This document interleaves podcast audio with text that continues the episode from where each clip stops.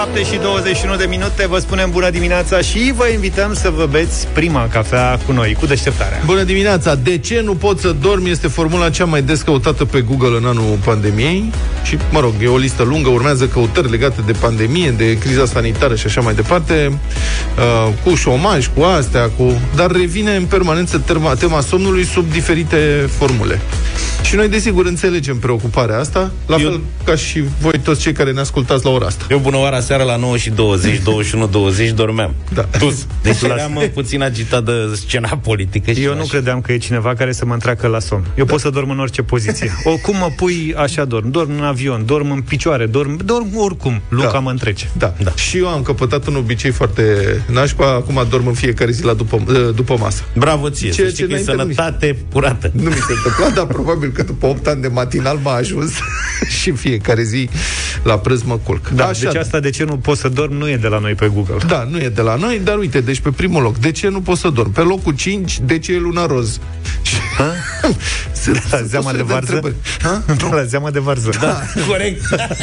cu speclă, vezi că ai zeama de varză cu speclă. Cu speclă, da. Deci de zeama de varză de o borcă, de aici a venit. Luna e roz că nu dormi la ore ciudate. ZDV-ul. De ce sunt obosit? Pe locul 9, întrebare. Pentru că nu dormi, de-aia ești obosit. nu, nu, nu, aici vezi că e panică, fiindcă e semn de COVID, oboseala și probabil oamenii caută să Aha. vadă chiar o fi obosit de Bine. COVID. Eu...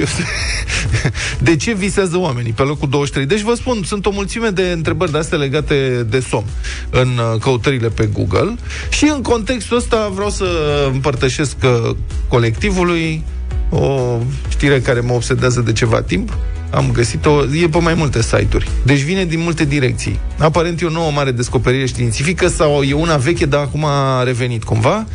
Medicii ne recomandă să dormim cu ciorapi în picioare pentru adică să ne punem ciorapii când ne culcăm ca să dormim mai bine. Ciorapi sau, sau șosete? Sau sosete. Sosete, da. Nu știu, care acum care e diferența între care e diferența între ciorap și sosete? Păi știam că șosetele sunt alea scurte, mici, așa, nu. și ciorapii sunt... Nu, nu, nu. Ciorapii sunt cu porjartier sau ce? Normal, ciorapul... Ce e ciorapul normal? Ciorapul e articolul vestimentar feminin. Nu cred. Și e la lung și șoseta aia scurtă. Adică, practic, teoretic, nu există ciorapi bărbătești. Nu există ciorapi bărbătești? Nu știe nu. nici el. Sau... E sigur? Nu.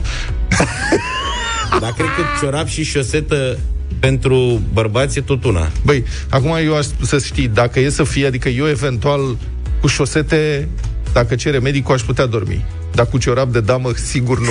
Adică până aici, mă scuzați, prefer să fac nopți albe decât să mă culc cu Dar are ciorap. sens ce spun medicii acolo, să Are știi. sens? Da. Da, au o explicație. Yeah. Deci, aparent, da. e în felul următor, că ca să ai un somn bun, trebuie să scadă temperatura corpului. Și când îți pui ciorapi în pi- șosete în picioare, dacă ești bărbat și ciorap... Să dacă... scadă temperatura? Da, somnul bun este când temperatura corpului e mai scăzută. Ok. Cu ceva. Da. Și când îți pui ciorapii, se încălzesc picioarele. Da și atunci se reglează, nu știu cum, în mod misterios temperatura corpului care scade pentru că picioarele sunt mai calde și corpul poate să fie puțin mai recișor. Nu, e prosteală. nu. Adică Băi, sunt cercetări științifice. Nu, eu nu cred în cercetarea asta științifică. Eu cred că e explicația e că tu normal când dormi noaptea din când în când îți ies picioarele din plapumă, Așa. se răcesc, da. te trezești că ți-e frig la picioare ca să te învelești. Așa dacă pui ciorap, da. nu mai e problema asta. În București că trebuie să pui și pullover. Păi, da, asta zic, pentru bucureștine e cel apa, mai lesne de înțeles. Deci cu apă caldă înțeleg că tu n-ai, dar căldură? Vezi că am legat 3-4 zile de apă caldă și căldură, deja... Uite, domnule, cineva ne explică exact ca lumea. Șoseta e un ciorap scurt. Exact cum vă ziceam. Bine, dar ciorapul, ciorapul e o șosetă lungă. Cât de lungă asta e întrebarea? Ciorap, deci? Ciorapul e lung Până unde? Măi, omule. De tot. Șoseta e șosetă ciorapul. E, e ciorap. Bine, deci a, supra... ciorap e posibil să fie, am văzut că mai au, mai sunt bărbați, da. sunt ciorapi până la genunchi. Da, fotbaliști au. Nu fotbaliști, mai sunt și cetățeni care poartă la pantof uh, ciorap, adică am mai văzut Cum ai văzut? Ocazional, pe sub pantaloni gen sunt niște ciorapi mai lungi, așa. Ce? Cum? De pantofi. Nu înțeleg. Cum da, adică băi. pe sub pantalon tu Adică Cum ai nu ajuns la, tu în situația în care... Nu la fotbaliști, la oameni normali. În firea lor. Corporatiști, na. Așa. Se găsesc, că am văzut la magazine Băi, ia. Eu n-am înțeles ce cu ea, am crezut că de aia medicinali Ăsta pe care l-am eu în picioare acum Șosetă Asta Clar. e de la jumătatea gambei Șosetă. Dacă Da. îl duci până la genunchi Da? Devine ciorap? Așa aș zice Ia arată-mă ciorapul Deci cred că e singura variantă în care Nu, un ciorap la mine e poate... la fel. E la fel La tine cât e, mă? Cum? Arată Uite A, Deci deci ciorapii el are sunt- șosetă, noi ciorap- avem ciorapi, că sunt până la ciorapii, jumătatea Ca să gambei. înțelegeți, sunt, sunt dresurile alea pentru doamne. Aia sunt ciorapi. Păi asta eu nu v-am zis din capul locului Băi, nu, vreți tu să ai zis facem- până, până sub genunchi. Vezi, că la Ciorapii, bărba- am căutat ciorapii un- sunt dresuri, ca să înțelegi. Și șosetele sunt astea scurtele. Păi le sunt purtăm Așa, noi. și atunci ciorapul bărbătesc ce e? Nu există. A, Asta Decât decât dacă... dacă- și eu, cel mai degrabă e că nu Decât există. dacă vrei, Luca. Dacă vrei, există. E Bun, ciorapul deci- e tot una cu șosetă.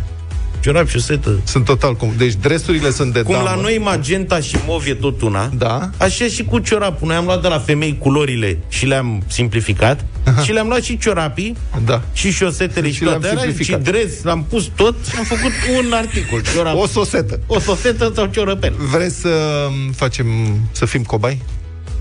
În ce adică sens? vrem să, să experimentăm asta cu ciorapii și să... Să dormim diseară Eu cu nu- ciorap toți? Da. Sau cu șosete? Eu am, am, am adormit odată cu ciorapi, Da? accidental, și m-am trezit transpirat, agitat, nu-mi place. da, nu că eu sunt călduros de fel și mi mi se face prea cald. Dar era sigur de la ciorapi? Da. De la șosete? Da, da, da, de la Poate- sosete era ceva care nu era în... Poate ar trebui să Firea faceți cu lucrurilor. ciorapi. Bine, deci ne mai gândim. Mă cult după masă, dacă vrei un somn de după masă de Păi da, două da, ore azi cu ai ciorap. meci, n-ai cum. Dar eu mă bag în experimentul tău, Da? oricând. Da. Cu, cior- cu Mă bag șosete. și Diseară dorm cu șosete. Dacă nu mai vin mâine, învățați butoane. Asta e problema, știi, mă gândesc, bă, dacă este cu adevărat eficient și ai un somn de la greu, frate, de la ciorapi, de la șosete, și mâine dimineață nu vine nimeni la radio, de ce mă n-ați venit la radio? Păi ne-am, să vedeți, doamnă. Păi mai întâi ne-am pus niște ciorapi da. și ne-am băgat în pat. Și după aia n-am mai auzit alarma. Știi, pentru că am citit noi că asta face somnul bun. Serios, cum ar fi. Da, ce să zic. Uh, nu vă băgați, nu faceți așa ceva acasă. Auzi, da, ciorapi Lăsați-l la noi. flaușați sau de care ne punem? Nu, eu zic că intrăm... Nu că te încălzești prea Oricum nu știm, încă nu știm diferența dintre ciorap și șosete. Am Că vrei să mă confirmare. bagem. Stai. Tare. Șosetele până la genunchi pentru bărbați se poartă doar la costum. Ce spuneam? Și eu le zic ciorapi. Că n-au cum să iei șosete, dă un colo de șosete. Da, bine măi copii. Păi atunci hai, mai vorbim mâine despre Mai vedem, da. Europa FM. Viva la vida de la Coldplay, 7 și 37 de minute. Vlad, cred că tu aici trebuie să ne scoți din dilema asta. Cum se spune corect? Pană de vulpe la pălărie sau pană de vulpe pe pălărie?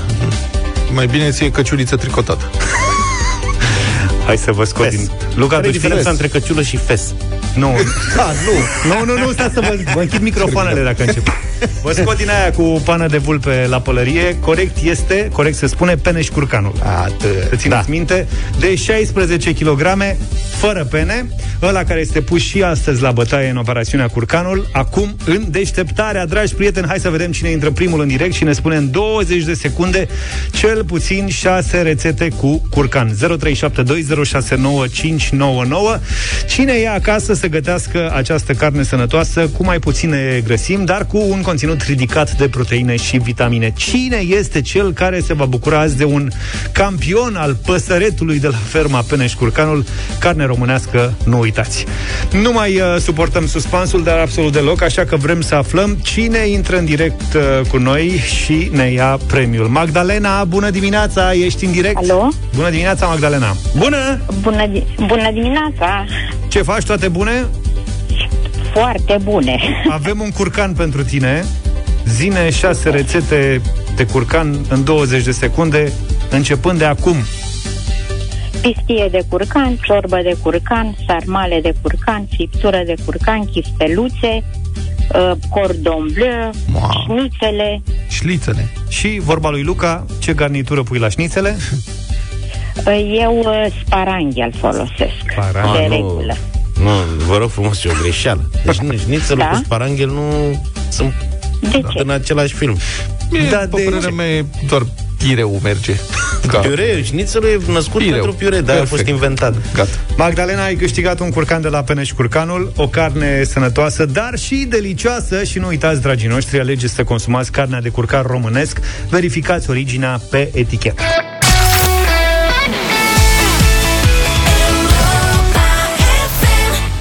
10 voturi de da a luat uh, marți dimineața în deșteptarea piesa asta și a intrat direct în playlist. Voltaj doar pentru ea. Vă recomandăm o piesă absolut superbă. 7 și 48 de minute. Pe o notă ceva mai serioasă acum, negocierile pentru formarea unei noi, unui nou guvern, pentru vestirea unui nou guvern, uh, par destul de încurcate. Suntem în situația în care domnul Orban s-a autopropus și a obținut susținerea PNL ca să fie nominalizat prim-ministru. Asta după ce inițial era vorba de domnul domnul Câțu, plus USR Plus a anunțat însă că nu-l vrea pe Orban, iar domnul Iohannis n-are nicio părere că da e președinte, adică oricine să vină și să se înțeleagă ei. Cătălin Striblea este la telefon. Bună dimineața, Cătălin! Bună dimineața, mi-a plăcut cum ai spus pe o notă mai serioasă. Adică... Dacă noi avem alte probleme aici. Da, noi suntem în... cu ciorapi, cu... într-o altă situație, dar Sigur, trebuie da, să ne da, ocupăm da. și de chestiunea asta secundară, Pe... guvernul, pentru că dacă nu o să avem guvern până la sfârșitul anului, o să intre în vigoare niște da. legi care o să ducă România în faliment. Asta dă impresia că și ei sunt foarte serioși. Uh, ideea e în felul următor, că imediat după ce domnul Orban și-a rezolvat problema la partid, da, uh-huh. și uh, a trecut acolo peste o parte din, uh, din partid care, mă rog, nu l-ar mai fi vrut, USR a spus, domnule, nici vorbă cu Orban. Păi cum cu Orban? Păi stați așa un pic și au venit cu alte propuneri, niciuna nepotrivindu-se cu ce își dorește PNL-ul. De ce fac ei asta? Este prima întrebare. Um, E un joc politic în care, dacă tot l-au, i-au prins pe cei de la PNL, vor încerca să obțină cât mai mult, dar sunt acolo și niște resentimente între cele două partide. Uh, și ele arată de natura următoare. Oficial veți auzi și veți vedea că e vorba de mult de celebru protocol pe care USR și PNL l-au semnat în momentul în care PNL a venit la guvernare minoritar. Existau acolo multe puncte de îndeplinit, dintre care s-au îndeplinit numai trei, trei din 16. Unul era cu uh, recursul compensatoriu care a fost abrogat, mhm. dar multe altele sunt legate de pensii speciale sau diverse proiecte pe care USR le-a avut. PNL a propus sprijinul și nu s-a întâmplat acest lucru. Uh-huh. Și USR spune în felul următor, domnule, o dovadă de neseriozitate să, uh, să mergem mai departe cu un om care pur și simplu ne-a păcălit de-a lungul uh, ultimului an. Asta spun ei. Mai este însă și o chestiune de personală între, între să zicem, lideri, în sensul că cei din USR și în special Dan Barna, cred că PNL a negociat de multe ori murdar în astfel de, de situații. Uh, Dan Barna e nemulțumit și de o presă, ca să spunem așa, complet defavorabilă pe aripa PNL, care i-a scos tot felul de lucruri în față. Și acum e un moment potrivit de plată a unor uh, poliție, dacă uh-huh. asta e exprimarea corectă. Mm, nu cred însă că USR va merge până la capăt, adică va stoarce cât poate de mult din negocierile astea. Sunt curios care e miza, nu știm exact în momentul ăsta ce își dorește în plus față de ceea ce a obținut deja în negocierile anterioare, uh, dar este loc de manevră acolo pentru că, pentru că e un pic la limită, dacă nu chiar dincolo de ea, să-l refuz chiar pe președintele partidului cu care vei face guvernarea, adică să-i refuz accesul la orice funcție, pentru că, de fapt, despre asta e vorba. Mhm. Dar nu sunt auspicii prea bune pentru colaborarea asta în viitor. Adică, dacă începe pe baze detenționate, Într-un, pre, într-un uh, guvern cu premierul Orban nu sunt auspicii foarte bune, dar de ce? Și uh, domnul Orban să știi că este recunoscut și de colegii săi și de cei din clasa politică ca un om care știe să facă târguri foarte mhm. bune. Adică are o capacitate foarte mare de compromis, Ludovic Orban, și știe să împartă diverse, diverse lucruri, așa și menține poziția în partid. Unde va apărea problema? Eu cred că până la urmă le vor accepta pe domnul Orban. Unde va apărea problema, apropo de auspiciile spuse de tine? Problema va apărea în momentul în care PNL, fiind un partid vechi, de structură, un partid care are clientela sa, are denumit oameni în posturi, am văzut anul acesta, uh-huh. va începe din nou să facă lucrurile astea într-o nouă guvernare, asta va împinge USR-ul într-o poziție de defensivă, adică USR-ul va fi un soi de avertizor de integritate și pe măsură ce genul ăsta de fapte vor apărea, uh, ei vor trebui să atragă atenția până când uh, cumva să va rupe pisica, adică vor exista momente din astea foarte greu de, foarte greu de gestionat, mai ales cele care vor, uh, vor apărea în presă și vor genera scandal public. Uh-huh. Și uh, mai e o chestiune aici, PNL-ul își dorește foarte tare și le reproșează celor din USR că uh, este imposibil ca premierul să lucreze cu exercitarea unui control din partea voastră, adică să ne luați Ministerul Justiției sau Finanțele și Camera Deputaților, pentru că noi nu înțelegem de ce vreți să ne controlați. Eu am vorbit cu mai mulți lideri PNL sub uh, protecția anonimatului, cum se cheamă, și toată lumea respinge tipul ăsta de împărțeală în care USR îi controlează fie de la Camera Deputaților, fie din diverse ministere avizatoare, spun, invocând un tip de prietenie, să spunem așa, în care zice, dacă noi ne-am înțeles și suntem parteneri, de ce vreți să ne verificați? Uh-huh. Eu acum, sincer să spun, ca uh, cetățean, ca mm, om care se uită la interesul public, cred că e nevoie de o verificare și cred că așa trebuie să funcționeze. Plus că, soco- plus că socotelile bune fac uh, prietenii buni, cum se spune. Mulțumesc foarte mult, Cătălin Striblea, pentru comentariile din deșteptarea. Feel It Still, Portugal The Man 8 și 8 minute Vă spunem din nou, bună dimineața! Bună dimineața, dacă România n-ar fi o țară plină de intenții bune aplicate prost V-am fi zis că avem o veste bună. Așa o să fim mai degrabă rezervați. Avem o veste așa și așa. Așa și așa, bunicicală. Deci, la sfârșitul lui octombrie Vă relatam că în România există primării care acordă burse școlare de ajutor social în valoare de 4 lei și 50 de bani pe lună. Tot e ceva, nu? Decât nimic. Tot e ceva decât nimic, pentru că marea majoritate a primărilor pur și simplu nu au bani să acorde burse școlare de vreun tip sau altul. Pe scurt, legea spune că bursele trebuie acordate, dar timp de 9 ani de zile niciun guvern nu și-a asumat stabilirea unei valori minime a burselor respective. Prin urmare, primăriile care din fonduri proprii acordă burse de 4 lei jumate sau 0 lei nu încalcă legea. Pentru că e ca matematică. Respectă regula. Da, deci acordă burse. Numai că bursele sunt 0 lei. Cam așa. În absurdul ăsta suntem.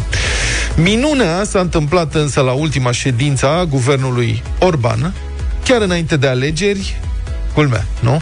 S-a stabilit că bursele școlare de toate felurile, inclusiv cele de ajutor social, nu pot fi mai mici de, țineți-vă bine, 100 de lei pe lună. Ministerul Educației și doamna ministru Monica Nisie, deci ministerul spune că bursele se vor acorda în anul școlar 2020-2021. Adică ăsta, din care a trecut deja jumătate. Și nu e clar nici când anume vor ajunge primele burse la copii din uh, familiile sărace, pentru că banii trebuie alocați de la bugetul de stat. Deci, intenții foarte bune. Uh, Victor Marin a investigat și are mai multe detalii. Palatul Victoria, 4 decembrie 2020, cu două zile înainte de alegerile parlamentare. Doamna ministru Anisie, suntem pregătiți cu hotărârea de guvern? Da, domnule prim-ministru, suntem pregătiți să introducem pe lista suplimentară a ordinii de zi a ședinței de astăzi a proiectului de hotărâre de guvern pentru aprobarea cuantumului minim al burselor de performanță, de merit, de studiu și de ajutor social pentru elevii din învățământul preuniversitar, burse care se acordă în anul școlar 2020-2021. Care e cuantumul minim uh, stabilit? În localități sunt uh, fiecare după cum consideră primarul.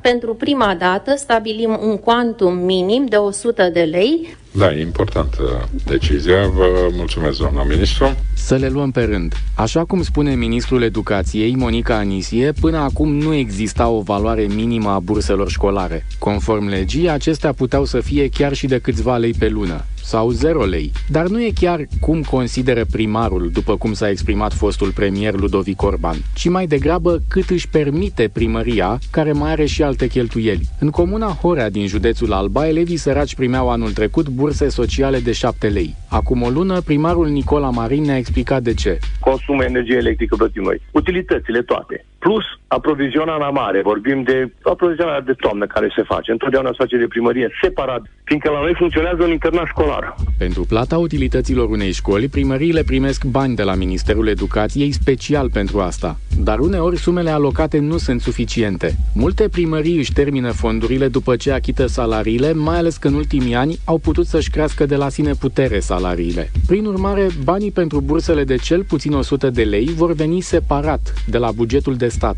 Cristian Tănase este purtător de cuvânt la Ministerul Educației. În legea bugetului de stat va exista un capitol special cu privire la acest quantum uh, minim al burselor de performanță, de merit, de studiu, de ajutor social, acordate pentru anul școlar 2020-2021.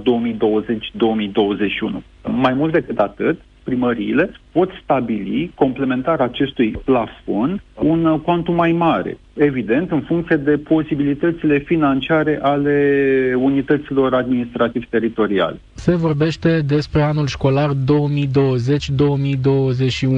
Suntem cam la jumătatea lui. Efectiv, când ar putea să fie plătite primele burse? Vor fi plătite începând cu anul uh, 2021, după ce este aprobată legea bugetului de stat. Doar că mai întâi trebuie să avem un guvern cu puteri de pline care să elaboreze bugetul pe anul viitor. Și după alegeri nu au fost puține situațiile în care bugetul pe anul următor a fost gata în februarie sau martie. Dar banii pentru burse se puteau aloca deja, spune Alexandru Manda, coordonator de programe la Societatea Academică Română. Recent am avut o rectificare bugetară la nivel național și rectificarea bugetului de stat nu găsim absolut nimic despre adăugarea în bugetul de stat a unor sume pentru plata burselor școlare ale elevilor ar fi trebuit ca în primul și în primul rând, înainte de aprobarea hotărârii de guvern, la Ministerul Educației să fie centralizate datele privind beneficiarii din toate județele țării. Câți beneficiari sunt, câți bani trebuie băgați în buget, câți bani trebuie trimiși către fiecare dintre cele 3182 de comune, orașe și municipii din România. Și nu, nu am reușit să aflăm de la Ministerul Educației dacă există o estimare a numărului de elevi care ar putea să primească aceste burse. Implicit, nici suma care trebuie alocată într-un an în în care, invariabil, prioritare vor fi tot cheltuielile legate de pandemie. Altfel, stabilirea unui plafon minim pentru bursele școlare, fie doar și pentru cele de ajutor social, era o măsură absolut necesară într-o țară în care peste 30.000 de copii abandonează școala înainte de a ajunge la liceu. Rămâne de văzut cum va fi aplicată.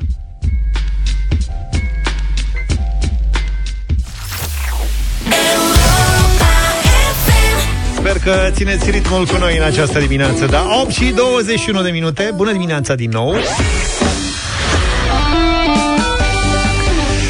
Așa cum v-am obișnuit, Taylor și Europa FM prețuiesc momentele de neuitat. Vă invităm să povestiți pe site-ul nostru, pe europafm.ro, un moment fericit și prețios pe care l-ați trăit și de care o să vă amintiți mereu cu emoție. Așa că atunci când aveți uh, starea necesară, vă invităm pe site și povestiți acolo în liniște despre ce este vorba. Pagina concursului uh, Taylor de pe Europa FM conține 5 categorii care trimit uh, pe site-ul taylor.ro. Când vă înscrieți la concursul nostru, ne puteți uh, spune și care dintre bijuterii vi se pare reprezentativă pentru momentul special de care ne povestiți. Puteți uh, altfel admira bijuteriile Taylor și pe paginile de Facebook sau Instagram ale Taylor. Noi alegem zilnic una dintre poveștile voastre și vă premiem în direct cu o bijuterie Taylor cu diamante. Liviu din București e cu noi, ne-a scris pe site zilele acestea. Bună dimineața, Liviu! Salut! Bună dimineața, salut! Ce ne-ai spus tu uh, acolo apropo de momentele astea frumoase, pline uh, de emoție? Deci, uh, cu soția la începutul relației, după patru ani, când aniversam patru ani, am uh, fost Patru ani de prietenie sau patru ani de patru ani, patru ani de prietenie. Așa. Uh, aniversăm patru ani, m-am decis în săptămâna aia, uh, i-am cumpărat toate cadourile care și le-a dorit, după care urma să o cer în căsătorie la un restaurant. Uh, eu, uh, pe vremea aceea, lucram uh, ca ospătar. Nu știu dacă pot să dau numele unde lucram sau unde s-a întâmplat acțiunea. La un hotel mare. La un hotel mare, m-am hotărât să mă duc, să zic așa, la concurență la alt hotel mare. Am sunat, am făcut rezervare, Uh, ca prin făcut, uh, un client al casei la restaurantul unde lucram eu, fiind masa de lângă. Domnul Brenciu stătea lângă. Vă dați seama că aveam ceva emoții, mă vede acum domnul Brenciu. Tu aveai emoții de la, la Brenciu, nu la... Dânsul, Auzi? aveam și emoții și de la Benciu și de la cerere. Asta zic că, până la urmă, ce mai conta? Dar mă rog. Da. Și mă hotărâsem uh, să vorbesc uh, cu ospătarul să pun uh, inelul pe prăjitură. Fiind foarte aglomerat, n-am apucat să vorbesc cu el. Și Ți-era zic, ok, frică, acum scuză-mă, ce ți-era fac? frică să nu-ți ia Brenciu prăjitura sau ce? Nu, nu, nu. Așa, zi. Da. Și zic, Da. acum ce fac dacă nu reușesc să vorbesc cu el? Soția comandându-și uh, de băut un cocktail, un Kir Royal, care avea și o cireașă înăuntru. Și zic, ok, urmează acum, zic, o să-i pun uh, inelul în uh, pahar și zic, da, acum trebuie să văd cum fac să plece ea de la masă. Să... Tot stăteam, am văzut că nu se ridică deloc de la masă, pe care i-am zis, șapsule, dar te rog frumos, zice, dacă ai nevoie cumva la toaletă, după ce terminăm cina, Hai, nu n-aș vrei vrea să te duci până la baie? te duci. Da. Ea a picat în plasă, ca să zic așa, ducându-se până la baie, eu Ce am mă, pus ce inelul. poftă mi-ai făcut, mă duc până la baie. E, Uh, întorcându-se de la baie, m-am ridicat, ea s-a așezat la masă, ne-am așezat amândoi, am ciocnit, după care ea se uită la pahar și zice, am știut eu. Vă dați seama, m-a schimbat la față când mi-a zis, am știut eu, zic, bă, nu se poate, în gândul meu. După care ea se uită la pahar și zice, am știut eu că l-ați ruși pe pahar. Ah, ia. Ne-au trecut emoții. Era în grafic. Da, am uh, continuat, a continuat seara. După câteva minute, soția se uită la pahară. Ce s-a întâmplat? Au legat ăștia cireașa cu sârmă, cocktailul având o cireașă înăuntru, iar inelul a căzut exact pe cireașă.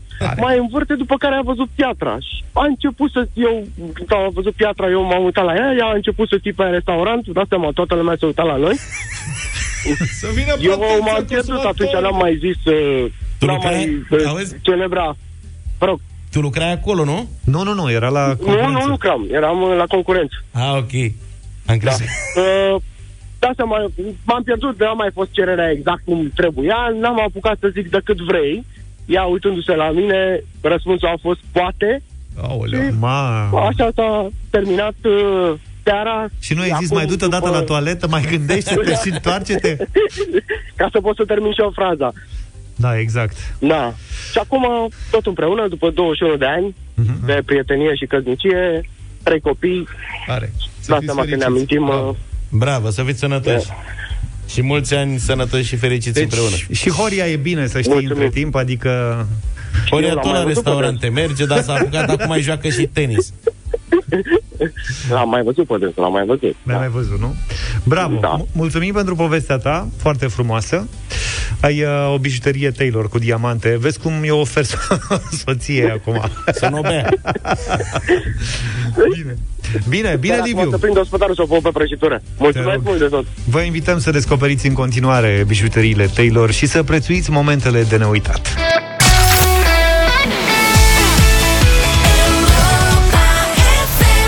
8 și 34. Atmosferă sărbătorească și în spațiu, dar cu unele limite pe Stația Spațială Internațională este interzis alcoolul, însă asta, n- cum cred că e firesc, adică stai să te gândești așa, așa pare firesc. Însă asta n-a împiedicat, n-a împiedicat cosmonauții să transporte ilegal alcool în spațiu. Eu beau puțin, puțin, câte puțin până capul meu În spațiu. E o, dif- știi care e diferența între cosmonauți, astronauți, taikonauți? Taikonauți? Da, nu știi. nu, serios. Nu. Care e diferența? Cosmonauții sunt ruși. Așa, astronauții Astronauții sunt americani. și taikonauții? Chinezi. Pe bune, deci așa este. Ce tare n-am știut niciodată. Turnariul nostru ce e? Al nostru uh, este cosmonaut, că a zburat cu rușii. Am înțeles. Da, deci sunt diferiți. Deci cosmonauții, n-am greșit când am spus, cosmonauții um, au dus alcool și au și recunoscut la un Dar moment nu m-aș dat. fi gândit niciodată că cineva ar fi putut să facă treaba asta. Ce anume, să ducă Adică alcool? când spui, băi, când plec în spațiu. Păi. Păi. Trebuie serios, adică păi. nu e ca și cum, știi, mă duc până la vas lui. Băi. Hai că iau cu mine, nu știu, o sticlă de uh, bere, pălincă sau orice. Ce bere, mă? Alcoolul e treabă serioasă E acum. știu Adică că e dacă treabă te duci în serioasă. spațiu, cum să nu iei o vodcă cu tine, nu? Adică ești cosmonaut. Rus, cum ar veni. Ăsta e momentul... Dacă ești cosmonaut rus, Da. poate că, da, uite, la asta nu m-am gândit. Deci pe stația Mir, 1986-2001 a fost o stație, înaintea Stației Spațiale Internaționale, era stația Mir, aia rusească. Da. Și acolo și că erau chefuri adevărate. Îți dai seama, da, ea și pluteau prin aia, că nu aveau nicio treabă, erau de imponderabilitate permanentă. Deci pe Mir au ajuns și astronauți americani, în vizită au fost invitați și au făcut inclusiv poze de la petreceri cu coniac. Coniac, La vremea erau, respectivă. erau finuți. Da. Motiv că ai putea să te întrebi, bine mă, dar de ce nu le dădeau voie să ducă alcool? E- Motivul e să nu declanșeze incendii cu alcool dublu rafinat, știi? De-aia e și bine să-l bei foarte repede pe tot, ca nu care cumva să provoace incendii. Uh, Dar, inițial, alcoolul nu era un produs interzis în spațiu. Iată ce spune Alexander Lazutkin, fost cosmonaut, într-un interviu acordat agenției Mediafax. Este un subiect foarte mișto pe care l-am găsit în adevăr. Deci zice așa, în timpul misiunilor lungi, mai ales la începutul călătorilor spațiale, aveam băuturi alcoolice incluse în rația de cosmonaut, zice la Zutkin. Doctorii recomandau coniacul pentru a ne stimula sistemul imunitar. N-ai cum, frate. Deci dacă ești în Rusia, alcoolul se recomandă la orice. La orice, Pentru da. ce? Ești ce? Te simți rău, ia alcool pentru întărie. Ia, nu știu, te duci în spațiu. Niște alcool, niște coniac ar fi foarte bun tovarășe la Zutkin. Bun, cum duceau tot rușii uh, mai târziu alcoolul în spațiu fiind interzis? Iată cum ce explică cosmonautul Igor Volk. Citez. Cu o săptămână înainte de lansare, n-am mâncat nimic, în afară de pâine și ceai. Și am pierdut aproape 2 kg. Am împachetat totul în mici saci din celofan și când ne îmbrăcam, mi-am băgat în costume. Deci, Ce înțelegeți? sacrificii făceau oamenii ăștia Da. pentru niște vodcă Da, sau frate. ce l-au Deci pus ăla ca acolo. să ducă 2, 2 kg, 2, 2 litri. litri de vodcă, presupun, sau ce-o fi dus el, a muncit o săptămână înainte. Vezi, Luca, cum se Nu slăbește? știu, mă. Frate. Și bănuiesc că la nu era supraponderal, adică era deja slăbit Da, în era- momentul când se pregătea să plece în Da, spațiu. Că îl cântăreau. Acum, logic, din moment ce trebuie să trimiți un om în spațiu, fiecare gram contează și ești cântărit acolo, ca nu care cumva să fie greutate suplimentară. Mai departe, Volk Să spune... taxau ca la, ca Da. pe aeroport, Da, dacă da. avea mai mult. Exact. Volk spune că aceasta n-a fost singura metodă de a duce alcool la bordul navetei spațiale. O altă metodă a fost aia clasică, să scobească o carte ca să ascundă acolo o sticlă de coniac. Intra cam un litru și jumătate în gaura respectivă, deci a luat un cărțoi, tată. Oh, dar citea, citea ca lumea. A luat Probabil- omagiul lui Ceaușescu. Nu, ceva, probabil operele complete ale lui Lenin sau o chestie de genul ăsta. Și după care, evident, ajungeau în spațiu și citeau până li se roșeau ochii. Un alt... Mergeau la bibliotecă, cum se spune. Un alt cosmonaut care s-a aflat la bordul navetei Sayut, Gheorghi Grecco. Deci amintește cum a descoperit, ca să vezi, am descoperit, a descoperit o butelcuță într-unul din costumele special realizate pentru exercițiile echipajului. Deci, pentru curaj. A îmbrăcat un costumaș și înăuntru, pentru curaj, o butelcuță. Să Semn fie. de la măicuța domnului. Ce ia, uite, am găsit. Da. Un alt, fii atent, mă, un alt astronaut, Valerii Rimin, a dezvăluit că înaintea unei misiuni a luat o duzină de sticle de coniac, o duzină, tată, ăștia plecau cu lada în spațiu. Și Aveau le-a o golit navetă. În pungi de plastic care se chideau cu dop, pe care le-a ascuns apoi în costumul de zbor. Deci, probabil că mergea clipocea, știi? Clipocea. Mers cum sunt probabil pungile alea care se umpleau pe vremuri cu apă caldă ca să le pui la picioare, știi? Da, care da, da. cred că o să revină la modă în București. Acum, dacă nu se dă Să căldură, erau pungile alea de cauciuc de plastic și se băga apă fiartă în ele. Ce am remarcat până acum e că e foarte popular coniacul în Rusia. Coniacul, da, Vodka. vodka. Că pe coniac sunt Da, croiți. vodka e populară, coniacul este pentru inteligenția, este Asta pentru... e cosmonauți, nu? Da. Pe orbită, iată ce zice un fost ministru al sănătății din Rusia, pe orbită oamenii au o stare emoțională foarte dificilă. Dacă înainte de somn băieții vor să bea 5-7 grame de coniac, eu îi susțin. Ăsta e, cred că era beat total, adică cum 5-7 grame? 5-7 grame se miros Da. în Rusia. Cum să bei 5-7 grame? Ce, o linguriță de coniac? Sunteți serioși? Da, și americanii au dus alcool în spațiu, dar aia nu știau să se distreze. Capitanul de pe Apollo 8, Frank Borman, și-a amintit cum un membru al echipajului a inclus brandy în meniul său de Crăciun. Tot brandy, coniac. Tot coniac, N-ai da. mă cum să faci. Deci cosmonauții ăștia învață Au la ceva. școală coniacul. Da. Și iată ce zice. Nu mi s-a părut nimic amuzant, zice americanul. Dacă unul dintre noi bea o singură picătură din acel brandy și naveta exploda în drumul spre casă, ar fi dat toți vina pe alcool a remarcat astronautul. Bun, acum sigur nu cred că ar mai fi contat. Clar. Deci nu cred că îi ar mai fi interesat. NASA a încercat să producă bere la bordul stației spațiale, Deși consumarea e dificilă, adică pentru nu e gravitație, spuma nu se lasă și astronauții ar probabil sughiță, știi? De Sigur vodka, aveau probleme. Vodka în spațiu e imbatabilă, dar înțeleg că Aia. și coniacul este peste...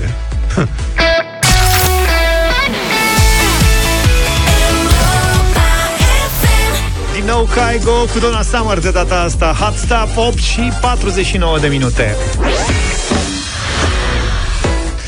EMAG a început programul Vreau în România un ajutor mic pentru viitoarele afaceri mari. Beneficiile oferite în cadrul programului se ridică la 3 milioane de lei și acestea sunt destinate micilor comercianți care până acum nu s-au bazat pe vânzările online.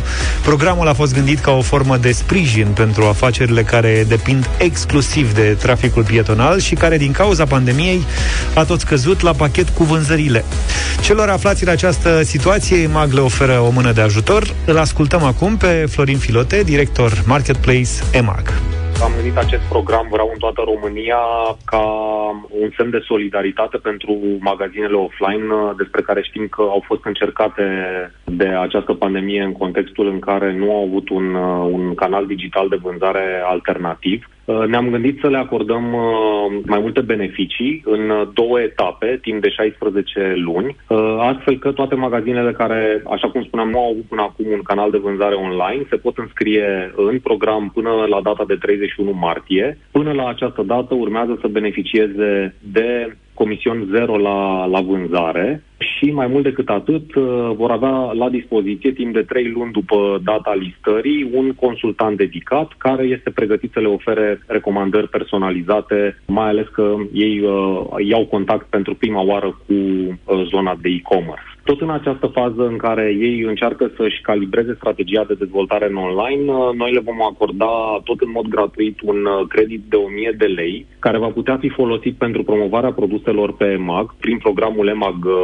Ads, uh, și acest credit la rândul lui va fi valabil timp de 4 luni din momentul în care contul este activat pe EMAG Marketplace. După ce se termină această primă etapă la 31 martie, începe etapa a doua, care va fi valabilă pentru 12 luni, deci începând cu 1 aprilie 2021, când toți sellerii care doresc să acceseze serviciul Fulfillment by EMAG vor beneficia gratuit pentru acest an de zile de serviciul de preluare, împachetare și expediere a comenzilor uh, pe care le vor primi pe EMAG Marketplace, urmând să achite doar serviciul de depozitare. Suplimentar, toți sellerii vor avea acces nelimitat la materiale de învățare care se găsesc disponibile în biblioteca virtuală din EMAG Academy, unde astăzi, uh, și adăugăm constant materiale acolo, dar astăzi uh, avem uh, peste 1600 de minute de conținut video și sute de articole cu informații utile despre cum se operează platforma, dar și cu recomandări pentru creșterea vânzărilor online în general.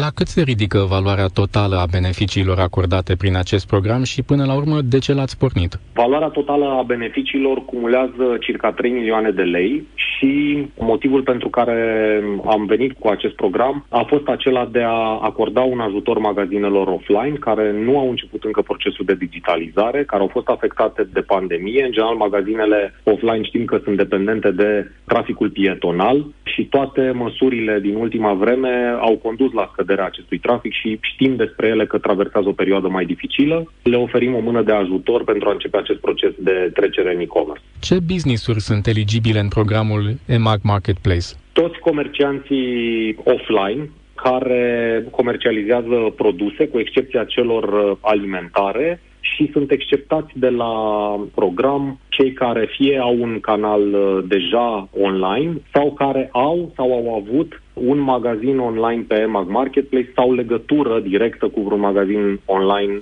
de pe EMAG Marketplace. Găsiți interviul și pe site-ul nostru, pe europa.fm.ro. Vă invităm de altfel și pe Facebook și pe Instagram, uh, pe fiecare dintre voi, pentru a descoperi și mai multe informații despre platforma Marketplace de la EMAG, dar și pentru a vă înscrie pe site-ul nostru, pe europa.fm.ro, la un concurs ce vă răsplătește curajul, inițiativa de a fi seller pe EMAG. Concursul uh, de pe site-ul nostru va avea un singur câștigător. Uh, Premiul este un credit EMAG Ads în valoare de 2000 de lei, valabil timp de 6 luni. Așadar, vă așteptăm pe site pe europa.fm.ro.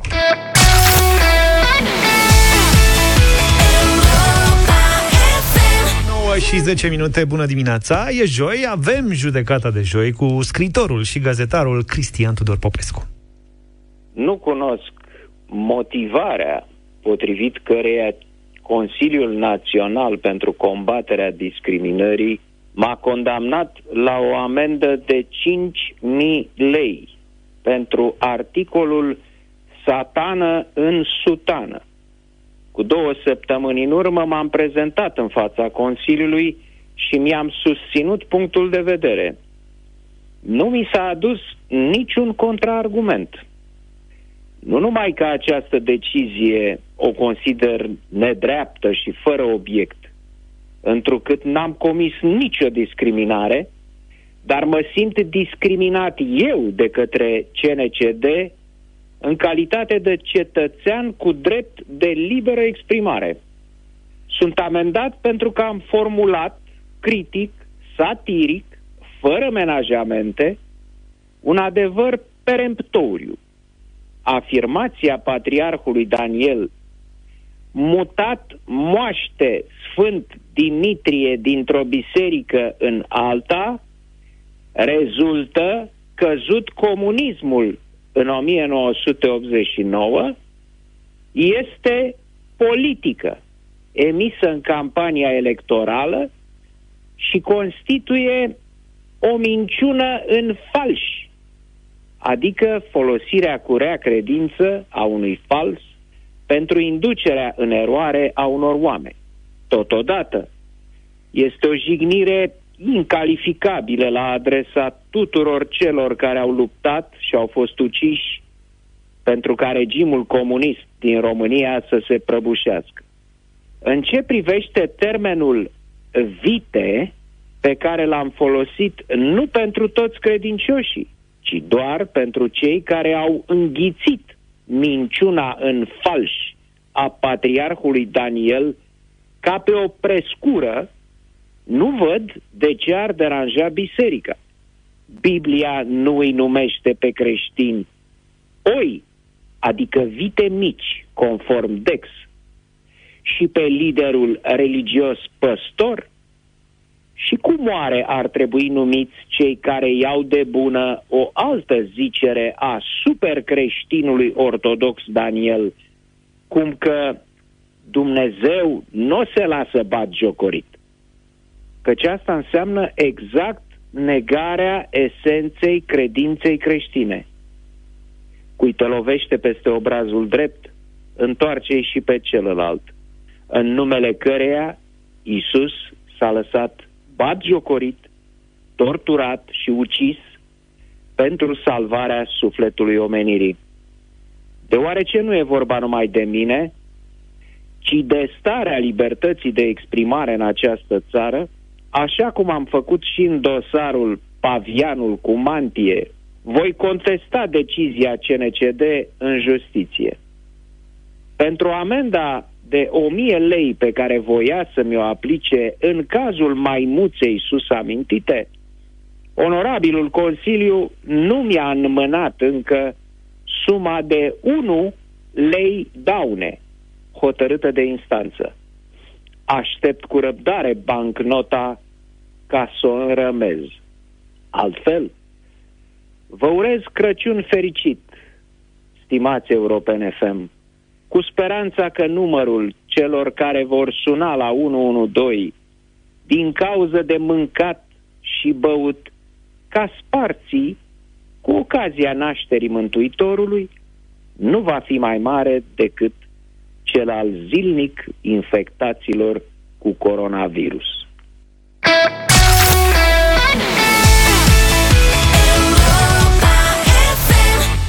Scriitorul și gazetarul Cristian Tudor Popescu ne-a adus uh, judecata de joi în deșteptarea. Mulțumim! Dacă ați ratat momentul, vă așteptăm pe site, ca de obicei, pe europafm.ro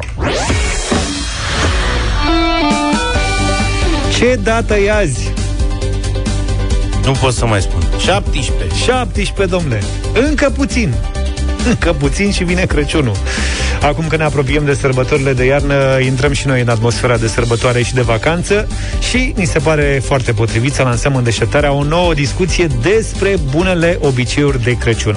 Ne-am gândit să facem așa, voi ne spuneți la radio câte un obicei bun de Crăciun de al vostru, iar noi, împreună cu partenerii de la Hochland, premiem cel mai interesant, inedit, emoționant sau convingător mesaj al zilei. Poate e vorba despre ceva ce puneți neapărat pe masă, dar poate nu. Poate e faptul că vă vedeți cu familia, cu copiii, poate aveți alte obiceiuri frumoase în aceste zile.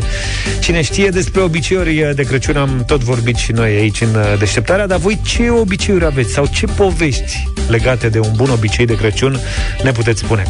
Aveți 15 minute la dispoziție ca să ne transmiteți un astfel de mesaj prin WhatsApp la 0728 111222 și puteți câștiga produse de la Hochland. Este foarte simplu, noi vă așteptăm!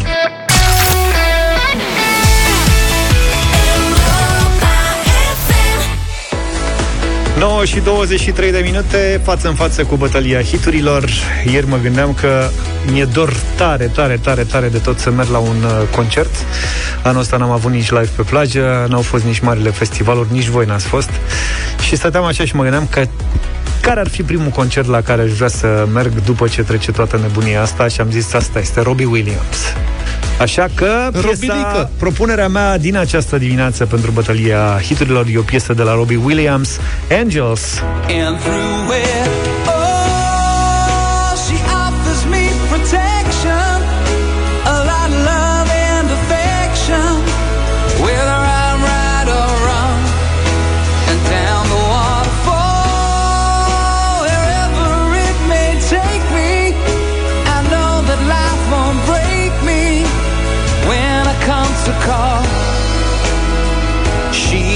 forsake me. I'm loving angels instead. 0372069599.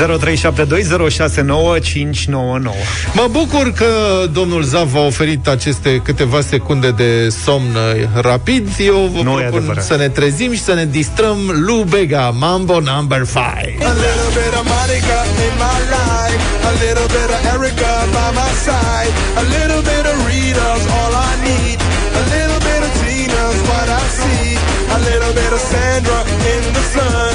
little bit of Mary all night long, a little bit of Jessica, here I am, a little bit of you makes me your man.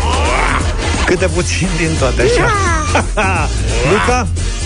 Eu... Uh, mie o să-mi fie foarte dor. Așa. O să Mulțumim, fie la foarte revedere. dor în perioada asta de emisiunea 90 pe ora, care ultima ediție din 2020 a fost aseară. Da. Și ca un omagiu adus emisiunii pe care o fac cu fratele George în această dimineață, K7, Come Baby Come. Come, baby, come, baby, baby, come, come. Well, you gotta give me love and then you gotta give me some. Come, baby, come, baby, baby, come. Revenim în 2021 la 90 pe oră, dar pentru o ultimă audiție vă propun în această dimineață să votați K7. Băi, ce nenorocit ești. Adina, bună dimineața! Bună, Adina! Bună!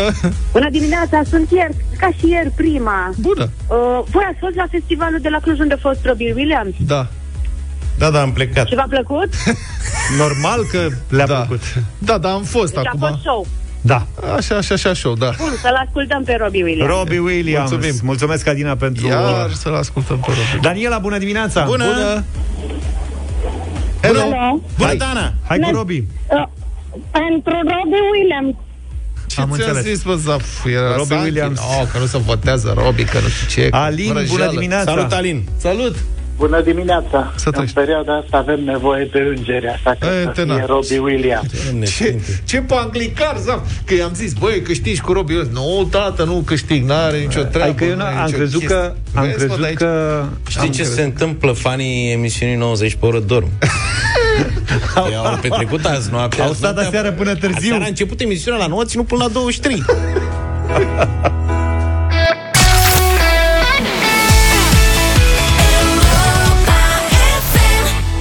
Robbie Williams și Angels, piesa câștigătoare de azi de la bătălia hiturilor 9 și 30 de minute. Iulia Noghi ne aduce știrile Europa FM.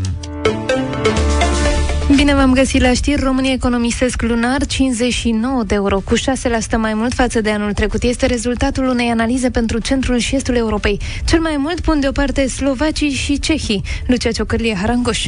Consumatorii din Europa Centrală și de Est au încercat să pună mai mulți bani deoparte în 2020 sub formă de economii lunare sau investiții. Românii au pus deoparte 59 de euro pe lună în 2020, cu 6% mai mult decât în 2019. Dacă ne luăm după rata de creștere, stăm bine. În regiune ne depășesc doar cehii și sârbii, care au un avans de 9%. Când vine vorba însă de cât economisim, plonjăm la coada clasamentului. Cele mai mari economii din regiune sunt făcute de slovaci cu o medie lunară de 113 euro. Urmează, pe locul 2, cehii cu 109 euro și cetățenii din Ungaria și Croația cu 63 de euro. Pe ultimul loc, după români, se află sârbii cu 44 de euro economisiți. În Statele Unite, Autoritatea de Reglementare în domeniul sănătății a aprobat testarea pe oameni a unui vaccin anticovid din frunze de tutun. Primele rezultate în cazul acestor studii sunt așteptate până la jumătatea anului viitor. Ascultăm pe Florentina Miheiță. O multinațională producătoare de țigări a anunțat încă din aprilie că divizia americană de biotehnologie lucrează la dezvoltarea unui vaccin anticovid-19 pe bază de proteine extrase din frunzele de tutun. Oamenii de știință cred că frunzele de tutun oferă potențial pentru dezvoltarea mai rapidă și sigură a vaccinului în comparație cu metodele convenționale. Ei au clonat o porțiune din secvența genetică a coronavirusului și au dezvoltat o moleculă pentru producerea anticorpilor, dar pentru a putea fi reprodusă, această moleculă este injectată în frunzele de tutun. Agenția pentru Medicamente Medicamente din Statele Unite a aprobat începerea testelor, iar voluntarii, 180 de adulți sănătoși, se vor putea înscrie în curând. Prima fază a studiilor clinice va stabili dacă vaccinul este sigur. Dacă totul va merge bine, compania ar putea produce între 1 și 3 milioane de doze de vaccin pe săptămână, a precizat conducerea. Atât la știri deocamdată, detalii, dar și alte subiecte sunt și pe site-ul nostru europafm.ro Direct pe site mergem, mulțumim Iulia, continuăm!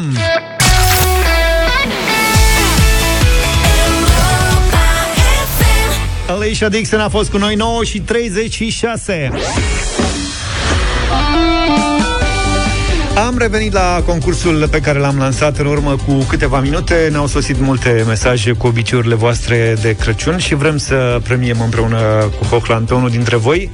Luca, încep tu? Mi-a tras atenția un cuvânt cheie, practic, dintr-un mesaj. Probabil vă așteptați deja, este vorba de ceva culinar. Ia. De sărbători în ultimii ani pregătesc neapărat și toți o așteaptă o prăjitură aromată și parfumată cu portocale și scorțișoară. Se numește portocalo pita. Și Au. tu, George, sigur știi de portocalo Au. pita, o prăjitură tradițională din Grecia. Este excepțional de bună și, Ia și îngrașă foarte tare. Asta e. e nenorocire. O pregătesc cu nepoții mei și apoi o împărțim cu cei care vin la colindat. Micii mei vecini colindători abia așteaptă momentul de asemenea, confecționăm împreună cu nepoții brăduți din boabe de cafea, beteală, carton și spară și le oferim cadou prietenilor și rudelor. Am primit în această dimineață și multe mesaje audio. Am ales uh, să ascultăm uh, și unul de la Val. Îi mulțumim pentru el. Salut Europa FM! Noi, de 13 ani, în fiecare Crăciun, pregătim cu bucurie cutii în cadrul proiectului Shoebox și cu părere de rău spun că este primul an în care nu facem asta, datorită situației prin care trecem și cred că e cea mai mare părere de rău pe care o avem ca și familie și dorim tuturor celor care ascultă acest mesaj multă sănătate și sărbători în tihnă și în pace. Și să sperăm, Val, că de la anul îți vei relua obiceiul de a face da. cutii de pantofi pline cu daruri pentru copii defavorizați. Cunoaștem obiceiul uh, lui Val și îl felicităm pentru tradiția lui de 13 ani face lucrul ăsta. Bună, ne spune Mona Lisa, la fiecare Crăciun, și ăsta este mesajul câștigător de astăzi, la fiecare Crăciun, de 12 ani încoace, îl sărbătorim pe fiul nostru David. Chiar dacă el s-a născut la sfârșitul lunii octombrie, un copil prematur de doar 900 de grame, noi l-am adus acasă de Crăciun. A fost cel mai frumos și emoționant Crăciun după două luni de griji și rugăciuni. Să vii acasă cu un bebe de 2 kg și 100 de grame, atunci a fost fericire maximă.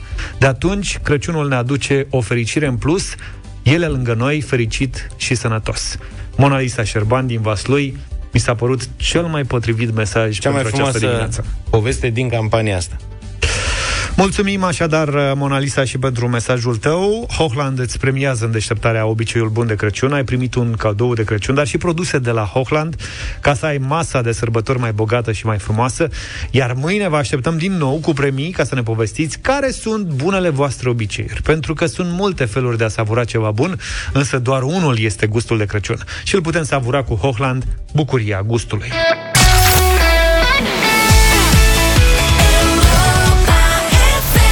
9 și 48 de minute, iată Madlena zilei în deșteptarea. Pe 17 decembrie 2007 a început demolarea stadionului Lia Manoliu din București, cel mai mare din țară la vremea respectivă.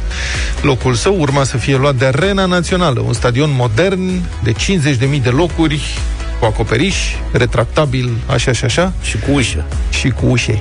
Noul stadion ar fi trebuit să fie gata în cel mult 2 ani și să coste 120 de milioane de euro. A fost gata în 4 și a costat de două ori mai mult. De două ori mai mult timp, de două ori mai mulți bani. E ceva normal aici, nu știu ce te surprinde. Dublu sau nimic. Exact. Putea să fie triplu și să dureze de trei ori mai mult. Chiar așa.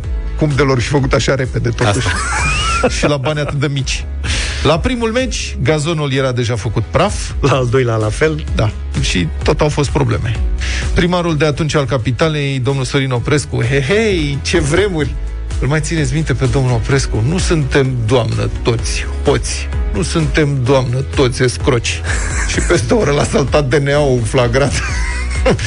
Bun, deci primarul Oprescu aștepta emoționat, la câteva zile după meci, alt gazon din Olanda. Ăla se scoate în 24 de ore. Nu, nu asta e problema mea. Problema mea este să-l văd pe altul veni și să înceapă să-l întindă. Da. Iarba din Olanda. Avea un transport de iarbă, din Olanda, da. Interesant că stadionul din Germania, de la care s-au inspirat românii pentru arena națională, în sensul că este practic la fel, a fost mai ieftin. 150 de milioane de euro față de 240 al nostru, deci le-am dat clasă nemților. Păi și da, de data asta. Păi da, mă, dar ăia în banii aia aveau și gazon. Așa e. Băi, nu. și pe de altă parte, la fotbal nu putem să le dăm clasă, la autostrăzi nu, la, și măcar la prețuri să-i batem. Ai văzut? 10 minute au rămas până la 10, să aveți o zi frumoasă cu Europa FM, numai bine! Toate bune! Pa, pa! Deșteptarea cu Vlad, George și Luca. De luni până vineri, de la 7 dimineața, la Europa FM.